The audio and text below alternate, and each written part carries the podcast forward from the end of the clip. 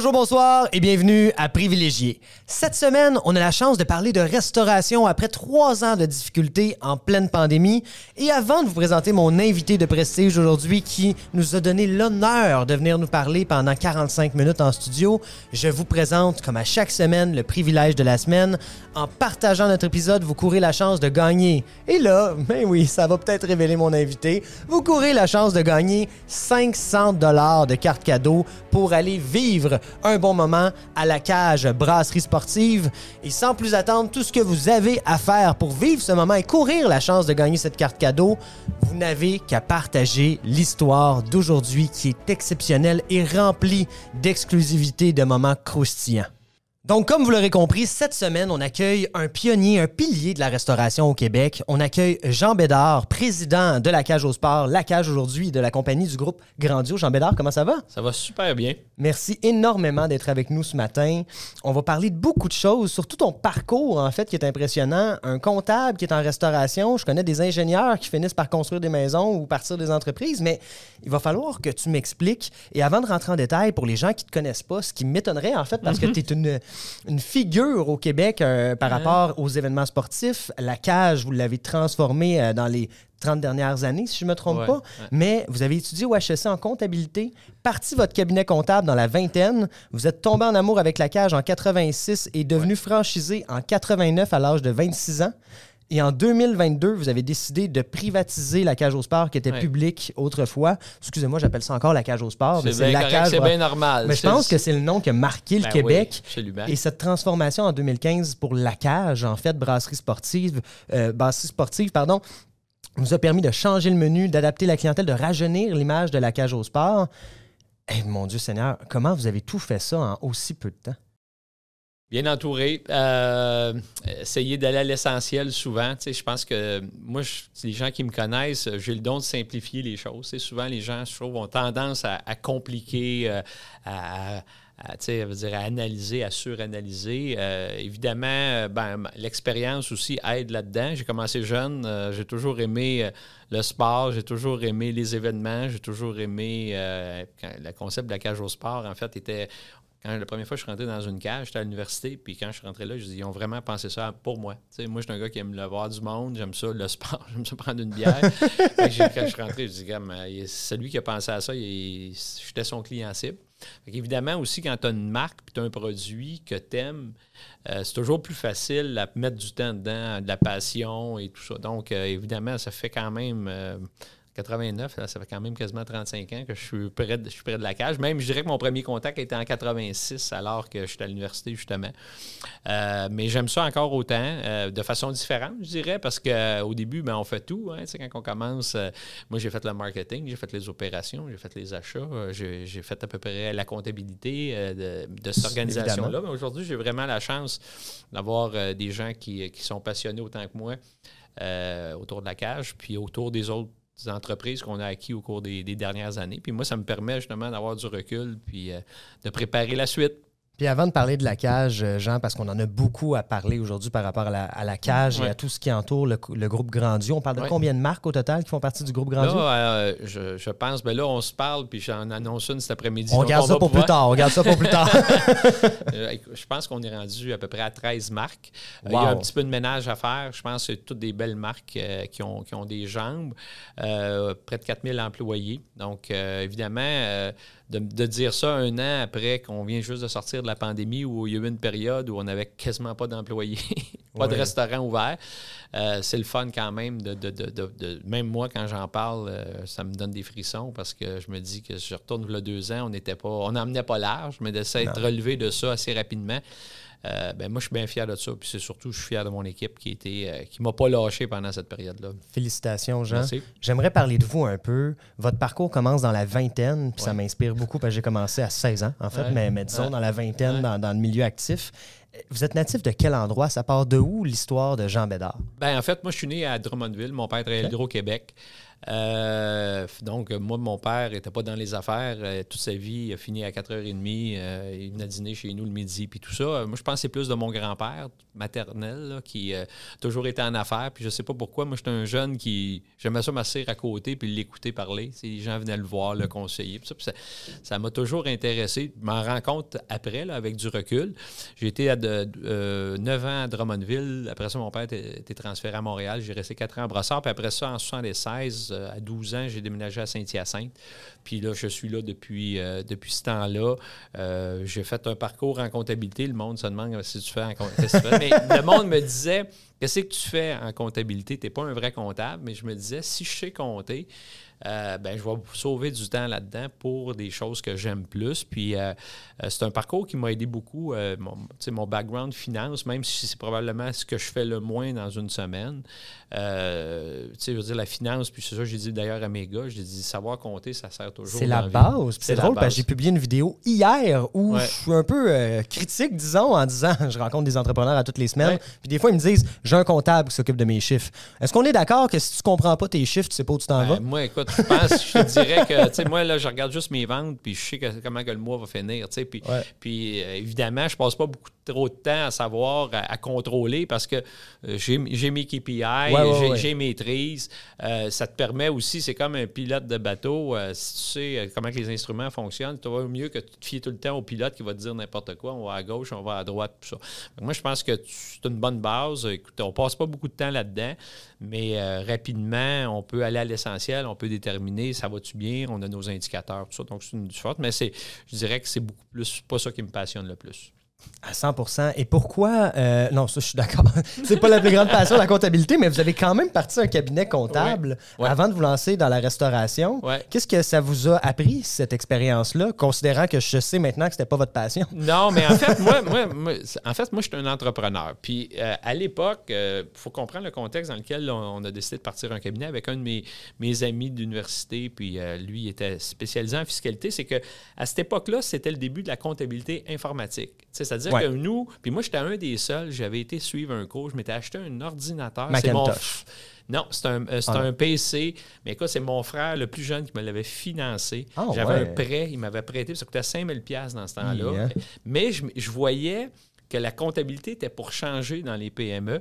Puis je suis arrivé, puis j'étais un des seuls qui connaissait la comptabilité informatique. J'ai étudié des logiciels. Fait que moi, je suis arrivé avec un positionnement unique je, donnais des cours au cégep aux entrepreneurs. Puis là, je disais, si vous voulez informatiser votre compagnie, venez me voir, je connais ça, moi. Fait que là, je rentrais dans les entreprises comme ça, puis après ça, ben, on ramassait le reste de la comptabilité parce qu'on donnait les services traditionnels. Fait qu'on a monté un bureau assez rapidement avec un positionnement unique.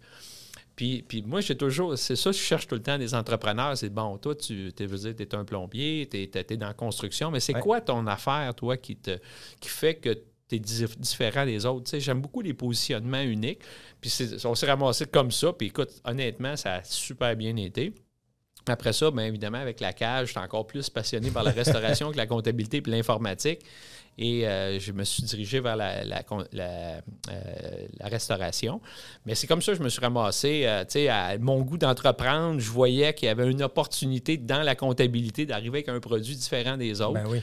Puis c'est comme ça qu'on a lancé ça. Puis c'est comme ça qu'on a eu beaucoup de succès assez rapidement. Je veux dire, assez rapidement. Félicitations. Puis je me, pas je me vois là-dedans, mais je trouve ça vraiment cool d'avoir deux générations. Hein? Parce qu'aujourd'hui, nous, ce qu'on martèle comme message, c'est que tu dois automatiser ta comptabilité. Parce qu'avec l'intelligence artificielle, ah les règles de conciliation automatique, on n'est plus où est-ce qu'on était. Là. Ah non, absolument. il faut suivre la technologie. C'est une vague, il faut surfer, il ne faut pas résister, selon ah, moi. Au contraire. Puis moi, je sais, même, tu sais, je veux dire, je suis d'une génération euh, pas, pas, comme la tienne. très jeune, Jean.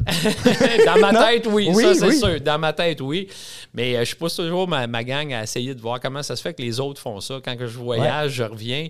Euh, tu sais, on a notre application. Moi, je suis très fier, le Club Cage. Tu sais, je veux dire, je suis probablement la meilleure application de restauration au Canada. Pas probablement. Je mets mon saut d'approbation là-dessus. Ah, non, c'est vraiment. Puis ça nous donne un outil pour pour être engagé nos, clients. Mais moi, c'est moi qui pousse en arrière de ça tout le temps. Puis des fois, à un moment donné, tu as des choix de marketing à faire. Tu dis, ben regarde, si on met de l'argent là-dedans, le club cash, on va être obligé de laisser aller. Mais je disais oui parce que je pense que c'est là que ça s'en va. Puis je continue d'aimer ça. À 100% C'est vraiment drôle parce que dans un meeting marketing, on a pris, nous, par exemple, votre application pour expliquer comment dans le commerce de détail ça devrait s'appliquer. Pas dans la restauration, évidemment, mais je, trouve qu'on euh, on doit innover dans le commerce de détail en général et aussi dans le divertissement, évidemment. Beaucoup. Vous l'avez fait avec brio. Félicitations. 30 ans en restauration aujourd'hui. pas aujourd'hui à peu près, mais j'aimerais qu'on parle de pandémie. Oui. Parce qu'on le sait que la pandémie, bon, c'est derrière nous. Je suis tanné de parler de ce mot-là, mais je pense que ça va être ma dernière fois. Et la pandémie a drastiquement changé le monde de la restauration, fait mal à la restauration, au tourisme, aux, hôteliers directement. Comment vous, en tant qu'entrepreneur avec un plus gros volant que les autres, j'ai eu des mmh. restaurants dans ma vie, c'était petit, genre 2 millions de chiffre d'affaires. Vous gérez 300 mmh. millions de chiffre mmh. d'affaires. Comment vous avez géré ce volant-là qui allait vraiment pas dans la bonne direction? Ben en fait, au, début, comme tout le monde, moi, c'est comique parce que le matin qu'on a commencé à fermer les restaurants, je présentais mon plan stratégique à mon conseil d'administration. C'était un plan qu'on faisait six mois qu'on travaillait. Puis j'étais arrivé le matin, puis j'ai demandé à mon conseil, parce que la veille, il y avait eu, bon, euh, Tom Hanks, puis euh, match de la NBA. Là, écoute, on disait, c'est vraiment sérieux cette affaire-là, c'est quoi cette affaire-là? moi, je devais partir même en Floride dans l'après-midi. J'avais mon billet d'avion dans mes poches. Je présentais ça au board, puis tout ça. Puis évidemment, je suis arrivé au board, puis je dis Est-ce que je présente mon plan? Oh oui, j'en présente ton plan, puis après ça, on parlera de pandémie à la fin. Fait que j'ai tout présenté mon plan, puis à la pause, un collègue qui est au conseil m'a dit Pars pas en Floride, Jean, parce que cette affaire-là, on n'est pas sorti du bois. Fait que finalement, on, connaît la suite. Donc, euh, évidemment, au début, ça a été euh, Bon, qu'est-ce qui arrive? Euh, Moi, j'ai jamais plus de revenus, tu sais, mais mon, Parce que moi, j'ai fait du redressement d'entreprise. Fait que mon réflexe de comptable est revenu. Écoute, c'est la première fois que je regardais les, la liste des comptes à payer depuis 20 ans. Je jamais regardé la liste des comptes à payer pour voir un peu, ben, tu sais, nous autres, là, pas de revenus, on est capable de toffer combien de temps? Tu sais, ils appellent ça le burn rate, là, un peu comme. Fait que là, je suis revenu dans mes anciens réflexes de comptable qui m'ont servi quand même bien. Fait qu'au au début, évidemment, c'était. Puis on s'attendait pas à avoir des programmes gouvernementaux. Fait que, on disait. On, part de zéro, là, On part de zéro. On a eu des périodes de panique. à un moment donné, évidemment, les programmes ont aidé. Puis moi, ben mon, rôle, en fait, je te dis, à tous les matins, j'avais un meeting à 8 heures avec, tout mon monde. Tout le temps, tout le temps, tout le temps, j'étais vraiment engagé à 100% à essayer d'aller chercher de l'info, comprendre ce qui se passait. Puis je disais toujours, il y a des choses qu'on ne contrôle pas. C'est pas nous autres qui va trouver le, le, vaccin, c'est pas nous autres qui va soigner le monde. Mais qu'est-ce qu'on peut faire en attendant? c'est là qu'on avait tout en place un paquet d'initiatives que j'avais présenté à mon plan stratégique qui était justement, on s'en allait dans l'alimentation et non pas juste la restauration. Le take-out, on on voulait pousser là-dessus parce qu'on avait une vision. Fait qu'on a accéléré, dans le fond, mon plan stratégique pendant cette période-là. Ça nous a permis de. Nos ventes au détail ont, explosé parce que là, la demande est venue forte. On a, on a développé la cage chez vous, tous des nouveaux segments de revenus qui ont fait en sorte, dans le fond, que notre modèle d'affaires euh, était 95 euh, de la, de la, bouffe en restaurant, puis 5% c'était ailleurs, puis c'est rendu maintenant 70% en restaurant, puis 30% Fait qu'on a vraiment profité, je dirais, ça, devrait, de la pandémie pour vraiment accélérer ce qu'on pensait qui arriverait. Euh, puis on, a réalisé aussi, tu sais, que, puis je dis tout le temps à mes, mes opérateurs, tu sais, nous autres, eux autres, il y avait le support du, centre de service. C'est-à-dire qu'il n'y avait pas besoin de s'occuper de la banque. Il n'y avait pas besoin de s'occuper du bail. Il n'y avait pas besoin de s'occuper des subventions. Il n'y avait pas besoin de s'occuper de tout ce qu'il y a eu de nouveau à s'occuper. Alors qu'il y a beaucoup de restaurateurs, malheureusement, qui ont eu à passer à travers tout ça. Puis moi, je trouve ça triste parce qu'on a des belles marques au Québec qui, ont, qui avaient beaucoup d'ambition juste un peu avant la pandémie. Puis les gens sont. C'est même pas une question financière, c'est qu'à un moment donné, j'ai plus de jus, je suis fatigué, je suis plus capable, la pénurie de main-d'œuvre. Euh, que nous, ben, un peu notre mission là, maintenant, c'est ces belles marques-là, on veut les, accompagner, les, les amener avec nous pour justement les aider à réaliser leurs ambitions. Mais on, a sorti, je suis très fier de la façon qu'on a géré la pandémie. Moi, je suis très fier aussi, euh, j'ai des gens qui m'ont suivi, qui ont eu des offres pour changer. Tu sais, on recevait, j'ai même reçu une offre, moi, de savoir, Jean, tu vas-tu rester dans la restauration, toi, là? Ou... puis ils sont restés avec moi. Puis ça, ben, pour moi, c'est une grande confiance. Puis je disais toujours, c'est là qu'on va voir ceux que c'est time to shine, quand ça arrive pas bien. Puis mon équipe a, très bien réagi. Puis ça nous met dans une bonne position aujourd'hui. Quand on parle de nos chiffres, ça consolide l'équipe. On, est encore plus proche parce qu'on a tellement vécu de combats ensemble. Mais euh, aujourd'hui, on, je suis bien fier de ce qu'on a fait. Félicitations encore une fois. Puis ça a été un moment tellement difficile pour les restaurateurs, comme vous le dites si bien. C'est pas fini. Ben, ça va revenir, en fait, selon moi. Puis bon, on fera pas des prédictions euh, comme ça aujourd'hui. On se le souhaite pas, mais les pandémies, ce n'est qu'un début, selon moi. Mais c'est le fait de vivre du jour au lendemain, tu as 15 000 de commandes dans ton frigo, puis tu fermes dans 24 heures. Ah oui. Puis la troisième vague, là, quand ils nous ont fermé le 31 décembre à 5 h Ah, était pas drôle, celle-là. Ah, celle-là, là, tu sais, j'ai pas. J'ai compris longtemps tout ce qui se passait. J'ai adhéré. Mais celle-là, là, je l'ai, je, pris personnel. Je me suis dit, euh, Colin, la restauration au Québec, c'est pas important. J'ai trouvé ça dur, j'ai trouvé ça dur pour le monde. Euh, mais euh, en fait, c'est du passé. Puis comme on dit, on regarde en avant. Revenons à la restauration. Vous avez eu énormément de projets dans les dernières années, dont un présentement qu'on peut officiellement annoncer, qui va être annoncé cet après-midi, mais nous, on est diffusé en, en, en, ben, différé. En, différé, merci. Qu'est-ce qui se passe là en ce moment avec le groupe Grandio, qui est euh, votre groupe de restauration? Bien, en fait, euh, on, est évidemment euh, très sollicité par des gens qui ont, qui ont, des beaux projets puis qui se disent, qui réalisent en fait qu'il faut être ensemble pour pouvoir faire continuer de grandir nos marques. Nous, la, stratégie qu'on s'est donnée, le groupe Grandio, c'est pour ça qu'on s'appelle Grandio, c'est faire grandir des marques, faire grandir des gens. C'est ça un peu l'idée derrière ça. Et euh, on aime beaucoup les marques québécoises. Euh, c'est notre, notre, notre dada. Et ce qu'on regarde, on est beaucoup sollicité des gens qui veulent travailler avec nous. première chose, qu'on regarde, que je regarde, moi, c'est souvent les gens. Est-ce qu'on va avoir du fun à travailler ensemble? Parce que les gens qui me connaissent, ça même marqué dans mon album des finissants au secondaire, c'est que moi, je suis un gars de projet pourvu qu'il y ait de la rigolade. Puis c'est vraiment vrai, tu sais, puis je le dis, je me rends compte, après, le monde, ils disent, on va avoir du fun. Tu sais, ah, on devrait faire ça, on va avoir du fun. Puis ça, c'est comme un peu bien important pour moi. Fait qu'évidemment, quand on commence à regarder des choses, ben ce fun-là, il euh, faut que ça connecte. faut que c'est des gens qui aient la même culture. Nous autres, on, aime avoir du fun, on n'est pas des gens compliqués, on est agile et tout ça. Fait qu'on regarde beaucoup euh, de projets. Euh, l'été passé, ben, on, a, on, a, on, a, on, a, amené le groupe Resto Plaisir avec, avec nous autres à Québec, très présent à Québec, 12 restaurants. le cochon dingue, on va amener le cochon dingue dans la région de Montréal. C'est une marque, je pense, que vraiment qui est connue, les gens, à toutes les fois qu'ils vont à Québec, connaissent bien le cochon dingue. On aimerait amener ici. Après ça, ben, on a Moishus qu'on avait acquis juste avant la pandémie, euh, qu'on devait ouvrir en 2020 et que finalement, ben, on sait ce qui est arrivé, euh, on, a, fermé, on déménage dans l'édifice de la caisse de dépôt euh, cet été. On veut ouvrir avant le Grand Prix, donc on est sur dans la construction. Mais évidemment, ce qui est encore. Les gens, il ne faut pas qu'ils oublient en plus, c'est que tout est plus compliqué pour ouvrir un restaurant maintenant. avant, ça pourrait prendre 10-12 semaines, mais là, là c'est comme quasiment le double. L'approvisionnement, les permis, tout est. on dirait que la chaîne de production de, de on, il y, a eu, il y, a eu, un beat qui a été ah, perdu. Tout est plus complexe. Commander à vaisselle, euh, c'est, tout est plus compliqué. Fait que c'est sûr que des fois, les échéanciers ont le plus de difficultés à les respecter. Fait que c'est très compliqué d'ouvrir un nouveau restaurant en plus aujourd'hui. Et euh, là, ben c'est ça, on a annoncé, on va annoncer Gibby's cet après-midi. Je vais rencontrer les employés. Gibby's, qui est une marque aussi iconique, 50 ans à Montréal, euh, dans le Vieux-Montréal, également un restaurant à Saint-Sauveur. Et on a quelques autres projets euh, intéressants euh, qu'on va, qu'on va avoir. Donc, moi, je suis un entrepreneur, euh, j'ai des projets, je m'amuse, puis j'ai une équipe aussi qui, avec qui on a bien du plaisir. Puis l'idée derrière ça, puis c'est ça qui est important, c'est qu'on veut travailler avec les gens avec qui on amène.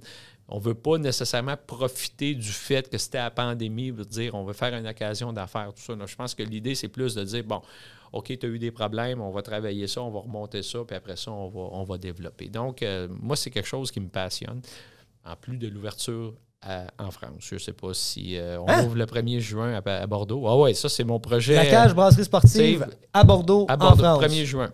Pourquoi Bordeaux? En fait, euh, je vais vous expliquer l'histoire. Est-ce que c'est pour le vin? Hein? Non, c'est qu'on. Je vais vous expliquer comment, que, comment c'est arrivé, ce projet-là. Moi, ça fait longtemps. On avait regardé, nous autres, en 2000, 2000 à peu près. On avait eu même une personne de Nantes qui était prêt à acheter les droits de la cage au sport de l'époque pour ouvrir en France. Finalement, ça n'a pas fonctionné. Il devait avoir son fils qui prenait la relève. Son fils a décidé de se retirer de la restauration. C'est un franchise qui avait plusieurs McDo à, Nantes. Et euh, à cette époque-là, je me rappelle, on avait même fait faire des études marketing. Puis je dirais que les, Québécois, on était euh, vus un petit peu comme euh, la cabane au Canada, les chemises de chasse, tout ça. on, dort dans les igloos. Ouais, c'est ça. Et euh, donc, finalement, ce projet-là a chopé, mais à chaque année, on avait toujours des gens qui nous voient, ah, je suis allé à la cage. Puis je dirais que depuis les cinq dernières années, depuis qu'on a changé le menu, là, là, ça arrivait beaucoup plus. Premièrement, on a quand même assez de Français qui travaillent chez nous dans nos cages, surtout au centre-ville de Montréal. Et je me fais souvent dire de réouvrir ça en France, en Europe et tout ça. Et là, ben, euh, j'ai rencontré un, gars qui développait sa marque. Il y, a, 230 boulangeries en France, la boulangerie Ange, qui s'en venait s'établir au Québec. Il y en a sept maintenant ici au Québec. Puis lui, quand il est rentré dans une cage, il a tombé en amour avec le concept, puis il a dit il faut que je rencontre le propriétaire, qui est, qui est moi.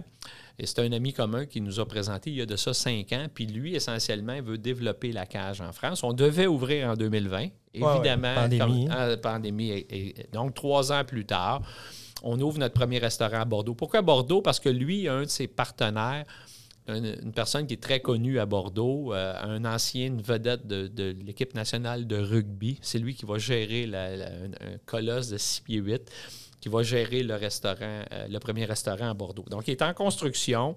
Euh, écoute, on a un groupe de, Québécois, qui, de nos partenaires, qui vont être là sur place. Je pense qu'on fait la soirée d'ouverture le 6 juin à Bordeaux. Le concept, les autres, ils veulent pareil. C'est, ah, avec les hockey, les bâtards. Ouais, les autres, en fait, il y a comme un genre de. Puis moi, j'ai eu la chance d'aller beaucoup en France dernièrement. Il y a comme une vibe extrêmement positive sur le Québec en France. Tout ce qui vient du Québec, là, euh, c'est quand je dis que notre image a changé beaucoup. Si on regarde le 20 ans, là, c'est vraiment. Je pense que vous l'avez l'affaire, vous autres. Puis moi, je pense que je veux y aller. Puis je pense que vous êtes bien. Je pense que vous avez de l'espace. Il y a beaucoup plus de Français qui viennent travailler ici parce que nos conditions sont meilleures au niveau de l'emploi. on voit beaucoup aussi. Puis la sécurité, puis notre, notre joie de vivre aussi. Je pense que les autres, ils disent on vient au Québec, puis on est énergique fait que nous autres, on veut amener cette énergie-là euh, avec la cage en France. Fait qu'on va vraiment assumer notre concept québécois. Des fois, moi je, moi, je travaille beaucoup avec des piliers. Le premier pilier qu'on va mettre en valeur, c'est le Québec.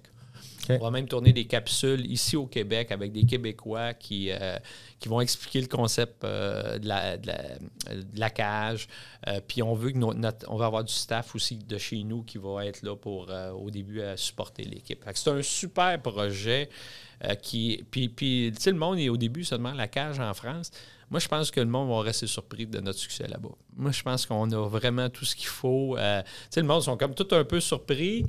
Euh, mais je pense qu'on va avoir beaucoup de succès en France. Ben, je vous le souhaite sincèrement. Puis moi aussi, je suis convaincu que ça va fonctionner parce qu'on a beaucoup de Français qui travaillent autour de nous. Puis mm. on, on, voit cet engouement-là. Les Belges aussi qui viennent beaucoup chez nous présentement. Mais là, Jean, je suis vraiment épaté. 14 marques, 4000 employés. Est-ce que c'est la 14e, le Gibbies? Euh, oui, exactement. 14 marques. 4000 employés, puis on a passé très rapidement sur le mot Gibbies, mais il faut revenir là-dessus. Oui. Gibbies, pour les gens qui ne connaissent pas ça, c'est un emblème euh, ben, montréalais. Saint-Sauveur aussi est, un, est un, je sais pas comment dire le mot, mais c'est, c'est, un... Une institution. Une institution, c'est le mot que je cherchais. C'est ça. Et là, pourquoi? Pourquoi acheter Gibbies? Pourquoi, pourquoi acheter autant de marques, mais pourquoi celle-ci? Ben, en fait, Gibbies, euh, Là, on ouvre Moishes. Donc, on, vient dans le segment euh, steak, si on veut, fruits de mer. Et euh, c'est une marque qui a beaucoup de, potentiel pour aller en, épicerie. Parce qu'on va. va très bien en épicerie, mais est très peu présent. Nous, maintenant, on a une équipe au détail travaille avec les grands distributeurs également. Mhm. Donc, on pense que le produit et la marque Gibby's, on peut développer des produits qui vont aller également au détail. Gibby's, il y en a deux. Moi, je pense qu'il y a du potentiel peut-être pour en avoir 5-6 au Québec. C'est-à-dire ah, qu'on a un dans le nord, on a un au centre-ville, on pourrait en avoir un sur la rive sud, un peut-être à Québec, dans le vieux Québec, peut-être un à, Ottawa, quelque chose, Gatineau, quelque chose comme ça. Fait donc, il y, a, quand même euh, une, une, présence, c'est une belle marque québécoise. Euh, qui, a, beaucoup de succès, qui va très bien en ce moment aussi, qu'on peut, nous autres, avec notre équipe, peut-être un petit peu cadrer, organiser, rajeunir. Oui, oui, puis c'est ça notre spécialité. Moi, c'est ça que j'ai fait avec la cage au sport. Moi, de rebrander, c'est-à-dire de, de, garder le DNA, mais en même temps de s'assurer de faire les ajustements pour qu'elle ait encore 50 ans. Moi, j'adore faire ça. Puis moi, je pense que Gibbies, on va être capable de réaliser des belles choses avec ça. Je suis 100% d'accord, puis j'adore l'institution. D'ailleurs, je crois que ce qu'ils ont fait leur renommée, c'est leur fameux bar à café ou quelque chose du euh, genre. Il y, a, bar à dessert. Bar à dessert. Ça, exactement, les chariots. Euh, euh, je ne sais pas s'ils le font encore parce que la, la pandémie aussi a fait changer un peu la, façon de, travailler. mais je veux dire, les steaks, les, les, les fruits de mer, la qualité. Je pense que c'est la, c'est des gens qui sont habitués. Tu n'as pas une journée c'est bon, une journée c'est moins bon. Mhm. Euh, un grand restaurant aussi, il y a de l'espace, les groupes, tout ça. Donc, euh, non, je suis pas mal, pas mal content. Puis dites-moi, Jean, de votre expérience, qu'est-ce qui fait qu'un restaurant va se démarquer dans une, un hmm. océan de compétition comme on a au Québec? Qu'est-ce qui va faire que les gens vont aller à un endroit versus l'autre, selon vous, en deux, trois points? Le monde oublie beaucoup que c'est. Moi, je dis beaucoup le, qui est à la tête du restaurant. C'est a people business, le feeling. C'est un bon gestionnaire ou une bonne équipe de gestion qui donne le goût à leurs employés de bien servir les invités. C'est ça qui va faire une différence. C'est beau avoir une marque extraordinaire, si tu exécutes mal ce que la marque est supposée de, mm-hmm. la promesse de la marque, pourquoi que des fois tu vas dans, un, dans une chaîne puis tu dis, Caroline, celui-là, il marche plus que l'autre. même nous autres, les cages, c'est la même chose. Des fois, il y en a qui ont un succès, sont surindexés, c'est-à-dire qu'ils sont beaucoup plus forts que même leur. parce qu'ils ont un management exceptionnel, alors que des fois, tu as une marque qui est forte, mais qui. Tu peut-être un petit peu de difficulté au niveau de la tête du restaurant. Mais évidemment, ça part d'en haut. Après ça, le staff, s'ils ont une bonne équipe de direction, il va être engagé. Euh, en cuisine, ils vont faire attention à leurs invités. Puis c'est une question de culture. Fait que c'est beaucoup, je pense, euh, ben, en fait, je dirais qu'il y a deux choses. Un, concept qui est clair, puis que tu livres ce que les gens s'attendent de, de ton brand. C'est-à-dire que la cage au sport, c'est sûr que si on met les nouvelles à la TV, euh, il y a un disconnect dans la tête des gens. Il faut, quand même s'assumer. Mais il y a aussi, je pense, la, qualité de l'équipe de direction, des gens qui y travaillent. C'est souvent ça qui fait qu'on s'attache. on est bien, on rentre ici, il me semble. On ne sait pas pourquoi on est bien, mais les gens sont fins, tu es, bien accueilli. Ça, ça va faire une grosse différence. 100 Puis de, votre expérience, on a vu beaucoup pendant la pandémie, un, je dirais, une régression du service à la clientèle, ce que j'appelle aujourd'hui le service client québécois. Parce qu'on a vraiment vu des, mauvaises choses. On va parler de courtiers, par exemple, qui ne rappellent pas leurs clients pendant trois semaines, des, banquiers euh, que le télétravail ne leur a pas euh, fait cadeau, mm. disons, ou du moins ne les a pas embellis. Mm. Euh, de ton point de vue, le, secteur de la restauration, on peut tourner aussi ça en manque de main-d'œuvre, mais je dirais en manque de qualité dans la main-d'œuvre. Où est-ce qu'on s'en va avec cette expérience client-là? Euh, ben, je dirais que, premièrement, les gens, ce qu'ils ont fait, ce qu'on a fait tout le monde au début, c'est évidemment, on a simplifié beaucoup les heures d'ouverture et euh, le menu. Pour être capable de vivre, moi, je disais toujours, il faut qu'on soit prêt. Quelqu'un qui vient dépenser 50$ chez nous, ce n'est pas de sa faute s'il manque un cuisinier ou euh, si le, service est long. Il n'y a pas le savoir non plus. Non, il n'y a pas le savoir, ce n'est pas son problème. Surtout après la pandémie, je disais, le monde, ils n'en veulent pas de problème. Fait que vous pas avec les clients et, le monde a la falle courte. Puis ça, c'est important de donner du care. Du care, beaucoup de care. Puis le client, il faut que tu t'en occupes. Nous autres, en fait, notre ligne, c'est créateur de bons moments. Euh, essentiellement, c'est ça notre, notre raison d'être comme compagnie. fait que, évidemment, quand quelqu'un euh, soit qu'il n'est pas servi à temps, mais là, il n'est pas en train de, vivre un bon moment. Il faut s'assurer qu'il vive un bon moment. Je dirais que la restauration, ben, je dirais que le, en ce moment, ce qui nous aide beaucoup comme industrie, c'est les travailleurs étrangers en cuisine. Ça, ça, ah, a stabilisé. Ouais, il y a eu un.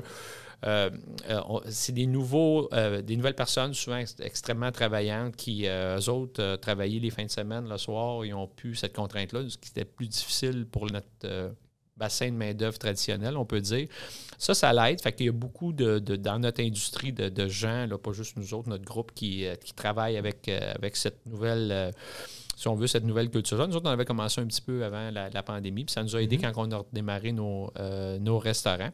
Mm-hmm. mais j'ai l'impression qu'il va y avoir moins d'heures d'ouverture. Tu sais, je disais tout le temps avant, on, on, choisissait la chaîne. Je vais aller chez Saint-Hubert, je vais aller chez Normandin, je vais aller. Après ça, le 5-6 ans, on disait, la première question, on disait, je veux manger des sushis, euh, je veux manger des hamburgers, mhm. je veux manger ici. Là, c'est maintenant qui qui est ouvert?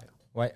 À midi, avant de décider qu'est-ce qu'on va manger, qui, qui, est ouvert aujourd'hui? C'est vrai. C'est ça. C'est vrai. Ah ouais, donc, Il y en a euh, plein qui ont coupé les lunchs parce qu'ils veulent garder leur staff pour le soir. c'est sûr que ceux, en ce moment, qui vont super bien, c'est ceux qui ont eu la capacité d'être ouverts tout le temps. Parce que là, le monde n'a plus cette question-là. Puis nous, ben ça, je suis assez fier aussi de ça. On est pas mal ouvert tout le temps. Euh, il y en a en ce moment qui ont eu de la difficulté à redécoller parce que là, tu arrives là, lundi, il n'est pas ouvert, le mardi, il est ouvert et tout ça. je pense que euh, les gens, il va falloir qu'ils s'habituent à peut-être des heures d'ouverture un peu plus coupées. Euh, c'est normal, mais je dirais que la, pénurie de main-d'œuvre, autant il y a six mois, c'était comme alarmant dans notre industrie. Je dirais que maintenant, euh, c'est moins. C'est comme tout le monde. Mais là, à un moment donné, euh, comme je disais à mon monde, la pénurie de main-d'œuvre, il y en a partout, l'arrêter d'en parler. C'est juste qu'il faut être plus créatif, il faut s'occuper de notre monde mieux que les autres. Puis ça devrait marcher parce que c'est souvent des, la pandémie. Là, à un moment donné, je dis là, là c'est fini la pandémie, là, arrêtez de parler de ça. C'était comme euh, tout le temps la raison pour que pour pas qu'on faisait pas quelque chose ou que ça n'avait pas marché. Ça a le dos large. À un moment donné, faut, oui, en a, ceci étant dit, la pénurie de main-d'œuvre, c'était prévisible depuis 20 ans qu'on y avait, on avait un problème de démographique qui s'en venait. Maintenant, c'est à toi de trouver des façons de te démarquer dans ce nouveau contexte-là, puis pas non plus juste chioler après ça, puis donner toutes tes raisons là-dessus. J'entends beaucoup de passer à l'action, j'entends pas beaucoup le mot chance. À privilégier, on parle à des gens justement qui veulent voir comment le succès d'ici s'est créé, comment ça se fait. C'est pour ça qu'on s'appelle privilégié, parce que pour moi, les gens disent tu es privilégié parce que tu es chanceux. Pour moi, c'est pas ça. Je suis privilégié d'être passionné puis de vivre de ma passion. Il n'y a pas une journée que je travaille. Si on reprend ce mot-là dans votre cas à vous, qu'est-ce qui fait de vous un privilégié de pouvoir développer des marques québécoises? Euh, moi, je suis chanceux d'être bien entouré. Je, pense que c'est de la chance ou c'est du travail? Ben, non, mais je, non, je suis privilégié. non, pas, je pense pas que c'est de la chance. Je pense que, tu sais, encore une fois, dans ce que je suis, j'aime avoir du plaisir, puis je, autant à la maison euh, qu'au travail, mais je pense que ça attire une certaine partie de gens qui ont ce qu'on est en train de vivre, nous, en ce moment, c'est qu'il y a beaucoup de choses qui arrivent en même temps, mais c'est comme le fruit de trois ans de travail pendant la pandémie que là, on récolte finalement. On, on, là, on a du, plaisir à le faire. Fait que je me, me sens pas chanceux. Euh, on fait souvent notre chance. Je pense qu'on fait souvent notre chance sur la, avec qui on s'entoure, euh, dans les décisions qu'on prend, dans la façon qu'on voit les choses aussi. moi, je rencontre souvent des gens qui ils vont arriver une situation, puis euh, ils voient le, le, verre à moitié plein au lieu de, oui, OK, il y a ça, mais par contre, il y a tout ça comme, comme potentiel. la pénurie de main-d'œuvre, c'est un exemple. Il y a deux façons de voir ça. Tu peux passer tous les matins, arriver et dire Ah, maudite pénurie de main-d'œuvre. D'ailleurs, j'ai un de mes gestionnaires. Lui, je trouve, à tous les fois que je vois, lui, c'est décourageant quand tu lui parles. Fait que je me dis, quand son employé rentre, là, euh, tu sais, puis ah, s'il y en a pas rentré hier, tu crées pas un esprit de winner, tu sais. Fait que euh, tu n'attires pas nécessairement, euh, tu sais, comme la chance, comme le monde aime souvent dire. je pense que c'est une question d'attitude, une question de façon de voir les choses, puis de tout ce qui peut t'arriver, il y a toujours des choses positives que tu peux ressortir. Puis faire des erreurs quand tu es entrepreneur, ben là, ça ne faut pas t'avoir peur de faire ça. ça, on, En fait, on en fait en masse. Puis on les corrige. Oui, on, les corrige. On apprend, on s'en sert d'opportunité pour arriver ailleurs, tout simplement. Tout le temps, moi, ça, quand je fais une erreur une fois, ça affecte mon orgueil. Quand je le fais deux fois, là, ça comme là, je touche à mon intelligence. Là, je me dis, là, c'est une belle façon de voir les choses. Puis dites-moi, Jean, euh, pour, pour, en fait donner un peu d'information aux gens qui nous écoutent à notre auditoire, euh, qui est de plus en plus euh, présente d'ailleurs, on est rendu à l'épisode 7 si je ne me trompe pas. Je dis souvent que seul on va plus vite, mais qu'en équipe on va plus loin. Qu'est-ce qui a fait, c'est qui l'équipe qui vous entoure, qui vous a permis d'atteindre le succès que vous avez aujourd'hui, mais surtout de diriger plus de combien de restaurants vous avez présentement? Peut-être à 60 60, au plus de 60. Là. On s'entend qu'à 60 restaurants, le matin, tu viens pas dans la cuisine s'il manque un chef. non, non, non, non, non, exactement. Mais moi, je, laisse beaucoup travailler mes gens. moi, j'ai eu la chance d'avoir un fondateur qui m'a quasiment donné les clés de son, son chose, puis m'a fait confiance. Puis, euh, puis moi, je suis de cette école-là. Puis je me vois pas comme un boss, mais plutôt comme euh, s'il y a quelque chose, tu viens me voir. Euh, la seule affaire que je lui dis tout le temps, je veux pas de mauvaise surprise. Mm-hmm. C'est que si ça va pas bien, avertis-moi avant que ça soit trop grave. Mais je laisse travailler les gens. Euh, les gens ont besoin d'autonomie, les gens ont besoin de sentir la confiance, les gens ont besoin d'entreprendre. On a cette culture-là d'entrepreneurs chez nous. Euh, puis j'essaie de la partager à des gens chez nous qui ne sont pas tous des entrepreneurs. Tu sais, j'en ai, c'est des gestionnaires. Là, j'essaie de les amener un peu du côté entrepreneur. Tu es un petit peu trop corporate. Là, tu as travaillé trop longtemps dans une grande entreprise. Puis euh, faut que tu enlèves, tu sais, je me rappellerai toujours, j'avais engagé un gars qui arrivait dans un bureau d'assurance en technologie, tu sais, il avait sa cravate, il avait son veston avec ses deux stylos bien placés, puis tout ça, tu sais, puis sa cravate, tu sais, fait que la première journée, ça a clashé, puis nous autres, c'était un petit peu plus euh, soft. soft chez nous. Mais tu sais, ça lui a pris une couple de semaines, là, puis à un moment donné, il n'y a plus de cravate. après ça, les deux stylos n'étaient plus là, puis, euh, tu sais, fait que c'est d'essayer d'amener les gens dans une zone qui sont confortables sans perdre leur repère, parce que chacun a son DNA aussi, mais en même temps que ça, ça, ça soit pratique pour tout le monde. Puis, puis moi, je, pense que les gens sont bien. ils aiment travailler chez nous. Puis la preuve, c'est qu'on a passé la pandémie ensemble, malgré contre vents et marées. 100% d'accord avec vous. Puis euh, je pense que c'est ce qui. En fait, c'est la force d'une équipe qui fait la force d'une marque, d'une culture d'entreprise. Puis on me dit souvent, Tony, euh, la culture, ça se développe. Ça se développe ensemble. C'est pas quelqu'un qui doit l'imposer. C'est ça. Ça, ça, ça l'évolue. Exactement, ça l'évolue. Nous, euh, je regarde, là, je dis tout le temps ça, là, 10 ans, euh, des ressources humaines, on n'avait même pas ça chez nous. On avait quelqu'un qui relevait des opérations. C'était toujours le dernier sujet à l'ordre du jour. On, on était tous bons dans les ressources humaines. Tout le monde faisait ses ressources humaines. Aujourd'hui, c'est mon plus gros département parce que c'est beaucoup plus complexe. Euh, tu as des gens qui viennent d'un peu partout. Euh, la nouvelle génération, ben faut que tu t'en prennes soin individuellement. Les gens, tu ne peux pas arriver à un meeting, c'est ça, ben être entendu, euh, qu'on ne les, on les prenne pas comme un numéro. Tu peux pas, les meetings à la gang, go, go, go, tout le monde, ça marche pas tant que ça maintenant. Il faut que tu t'assoies avec les gens, tu comprennes c'est ce qu'ils veulent. Ça qu'on met beaucoup plus de care qu'on en mettait, mais je pense que c'est ça euh, l'entreprise de l'avenir. Puis depuis, euh, je reviens un peu sur les erreurs. On a parlé tantôt que faire des erreurs en entrepreneuriat, c'est pas, euh, c'est courant. Il hein. faut l'accepter, il faut vivre avec. La plus grande anecdote, en fait, la plus grande erreur que vous avez fait dans tout votre parcours depuis 89 à la cage au sport, qui est racontable, mettons, ça serait quoi? Erreur.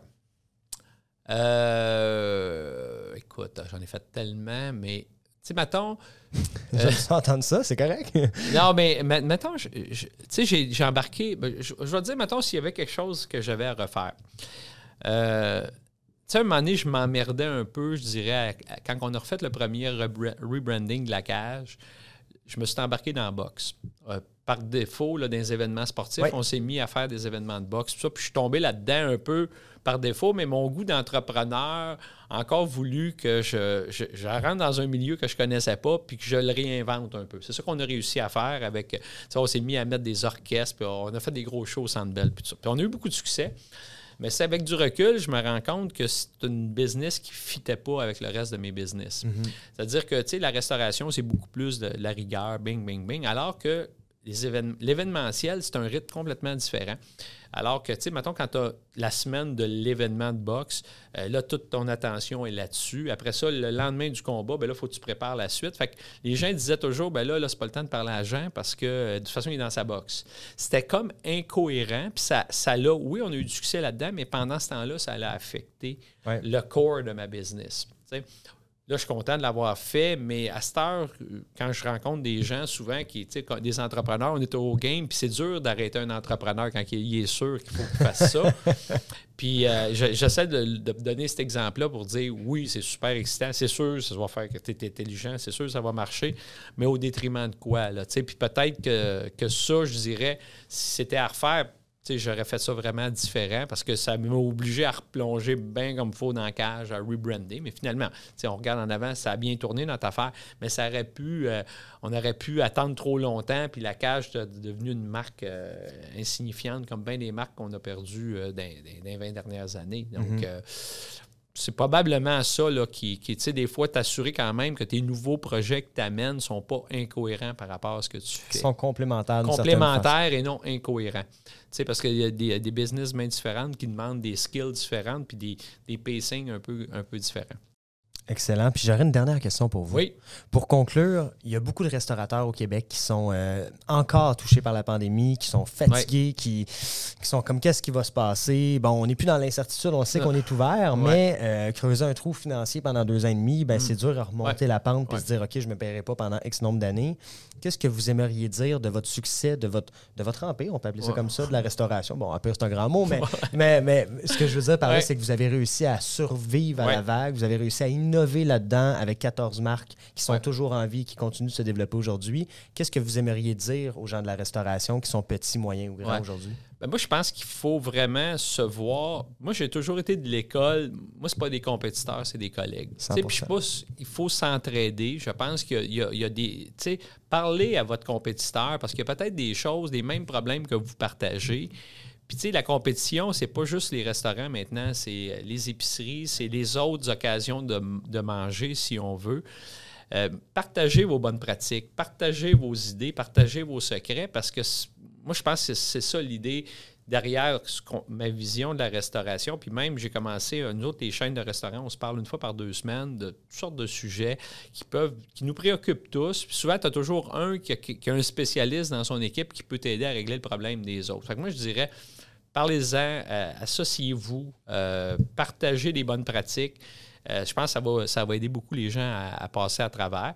Puis il y en a qui ont super bien passé aussi en passant. Je ne veux, pas dire le message que tout est, mauvais dans notre industrie. Cette valeur, il y en a qui ont, qui ont, qui ont lu ça plus dur que d'autres, je mm-hmm. dirais. Mais moi, je dirais partager avec, avec vos collègues. Très beau message. Merci beaucoup, Jean, d'être venu en studio ce matin. Un plaisir, félicitations. Merci beaucoup. Et à vous qui avez été là euh, encore aujourd'hui et comme à chaque semaine, merci aussi d'avoir été avec nous aujourd'hui. Je vous rappelle que euh, notre concours d'aujourd'hui, en fait, est une carte cadeau de 500 dollars euh, à la cage au sport. Ah, Quand même, hein, je vous l'apprends en plus. Mais non, mais moi, moi, je veux le payer. C'est important parce que je veux encourager les restaurants d'aujourd'hui. On va venir goûter à notre nouvelle pizza. Ça, c'est un projet qu'on a fait pendant la pandémie. On n'avait rien à faire. Moi et mon chef, on s'est mis à faire de la pizza à la main tout ça. Puis finalement, on lance le 17 avril à travers le réseau euh, une super bonne pizza. Ben, c'est une invitation, mesdames et messieurs. Donc, tout ce que vous avez à faire comme chaque semaine pour gagner notre privilège de la semaine, c'est de partager l'histoire d'aujourd'hui et l'émission de Jean Bédard. Merci encore d'avoir été en studio. Et vous pourrez goûter pour 500 de pizza gratuitement, possiblement. Merci à vous. On se revoit la semaine prochaine.